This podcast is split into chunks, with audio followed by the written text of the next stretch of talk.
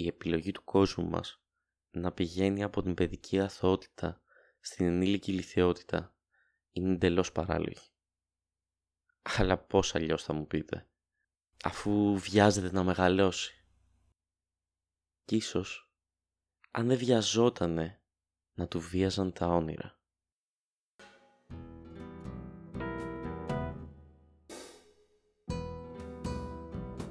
Η μέρα είναι 5η 12 Νοεμβρίου του 2020 και η ώρα 10.30 το βράδυ. Είμαι ο Ελίας Ψηρούκης και ακούτε το 7ο επεισόδιο του podcast «Το Πόμολο». Το προηγούμενο επεισόδιο, το επεισόδιο 6, ήταν πραγματικά πολύ δύσκολο.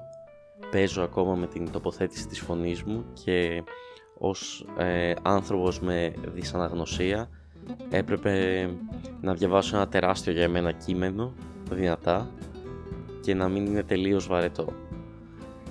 Ελπίζω να τα κατάφερα και να σας άρεσε, εγώ το λατρεύω το συγκεκριμένο κείμενο του Χατζηδάκη και ελπίζω οι ερωτήσεις μου να σας προβλημάτισαν. Σήμερα, όπως καταλάβατε και από τον τίτλο και από το αρχικό θράψμα, θα αναφερθούμε στα όνειρα και θα το κάνουμε μέσω δύο ποιημάτων που έχω γράψει παλιότερα. Ελπίζω να τα απολαύσετε και να σας αρέσουν.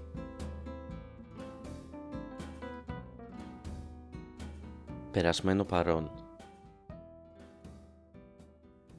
Να σφίξεις τα μάτια σου, να κοιμηθείς γρήγορα.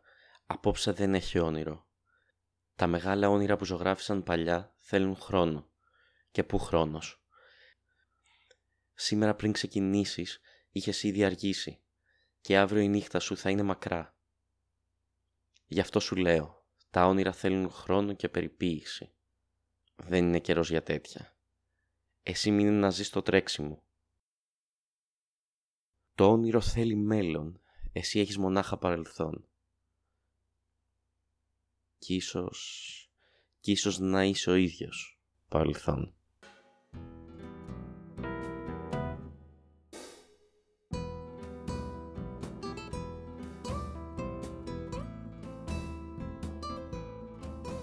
Όνειρα.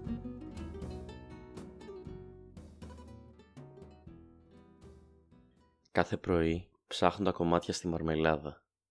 Βάζω το κουτάλι και πότε πότε και τα δάχτυλα. Σκάβω με μανία.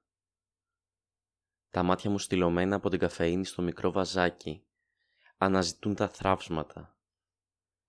Σκέφτομαι το φρούτο σαν κακοδιατηρημένο αμφορέα σε ελληνικό μουσείο αλλά τι κόλλα να βάλω. Και ύστερα τραβάω την πρώτη τζούρα. Βλέπω το τσιγάρο να πυρώνει και θυμάμαι πως τίποτα το πρωί δεν τρώω. Και η μαρμελάδα έχει τελειώσει το ψυγείο και περιμένω το επόμενο πρωί.